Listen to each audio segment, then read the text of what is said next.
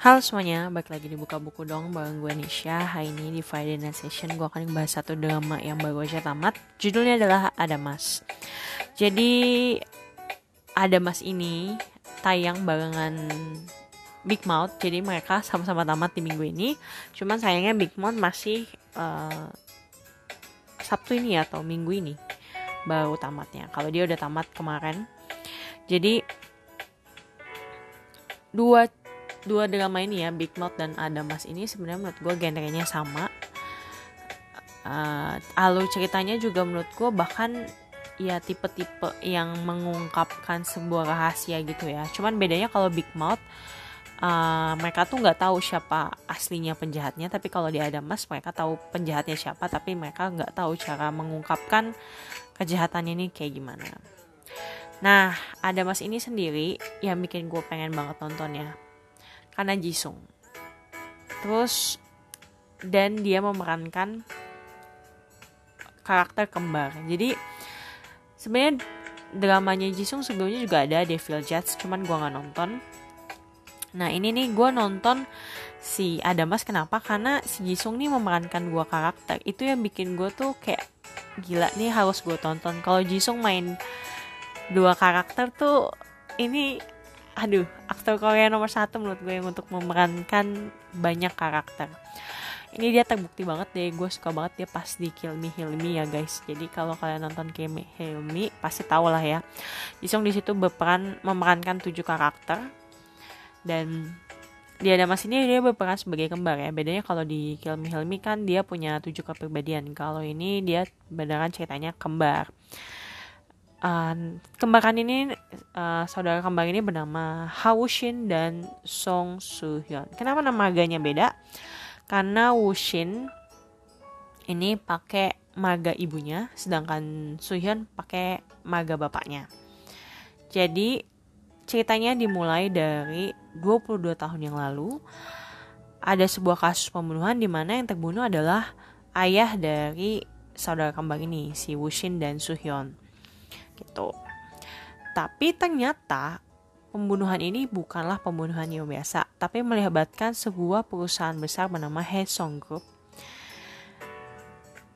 Uh, di mana Haesong Group ini kalau di mata orang banyak tuh dia terlihat sebagai perusahaan yang sangat bagus, sangat berkembang maju dan bahkan menguasai Korea.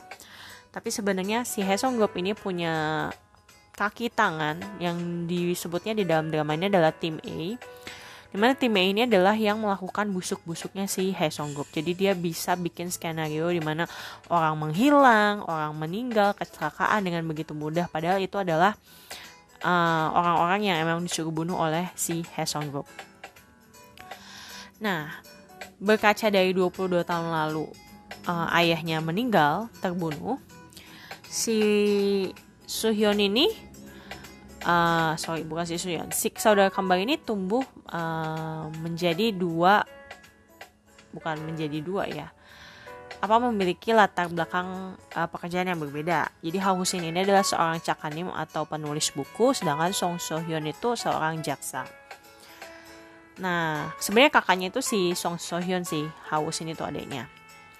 Jadi dimulai dari tiba-tiba Hausin menerima tawaran dari Hesong Group uh, untuk menulis uh, menjadi penulis bayangan dari biografi si uh, chairmannya Hesong Group yakni Kwon Jae Kyu.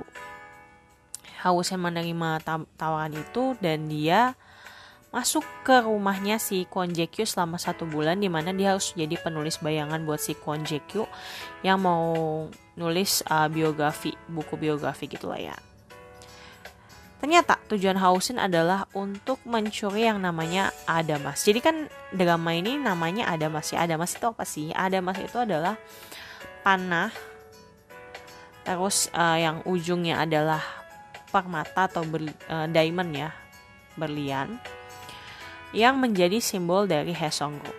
Nah, Hausin ini mau nyuri Hes uh, Adamas karena diyakini oleh si Hausin ini bahwa Adamas adalah alat pembunuh yang membunuh ayahnya. Kayak gitu.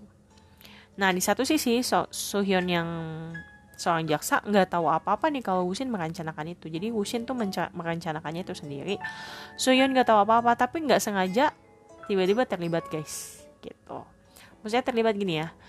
Mereka dua-duanya melakukan pencarian untuk satu arah yang sama tapi dengan cara yang berbeda. Jadi Wusin dengan di dalam rumahnya si Kwon Jae-kyu dan si Sohyun ini di luar rumahnya si Kwon Jae-kyu. Jadi pas di tengah-tengah gue nonton sekitar episode 4 atau 5 ini berasa kayak nonton dua film yang berbeda guys. Karena jujur waktu si Hushin di dalam rumahnya si Kwon Jae Kyu itu tuh kan terisolasi ya.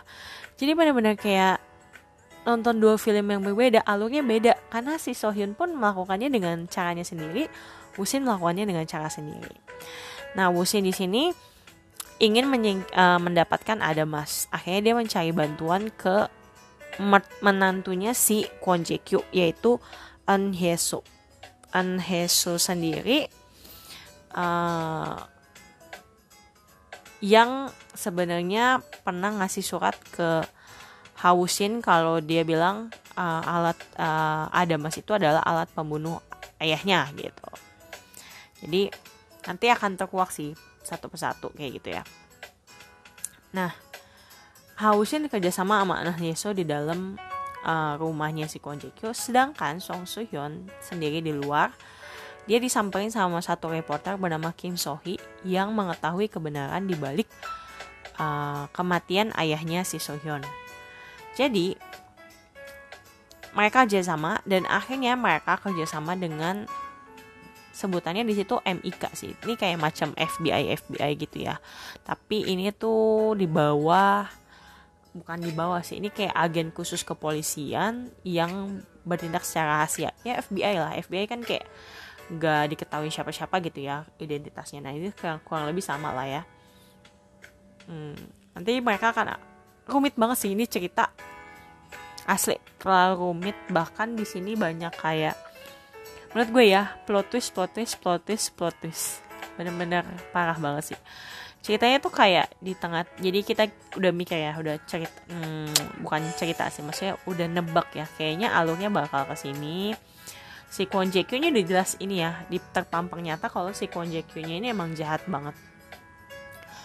Dan dia memang sengaja punya tim pendukungnya itu tim A untuk ngelakuin pekerjaan kotornya gitu. Jadi kalau si Kwon Jae butuh mustahin orang uh, culik orang menghilangin orang nah itu dia suruh tim E nah si tim E nya sendiri dipimpin oleh namanya uh, Isajang ketua Lia nah di sini tuh wah nanti di balik tim E nya pun ada maksudnya gini dalangnya tuh ketuanya nggak cuma satu ya. Eh ketuanya satu si ketua Li tapi tuh kayak pentolannya tuh ada lagi. Dan di situ tuh gila ya kalau kejam kejam banget nih film jujur asli.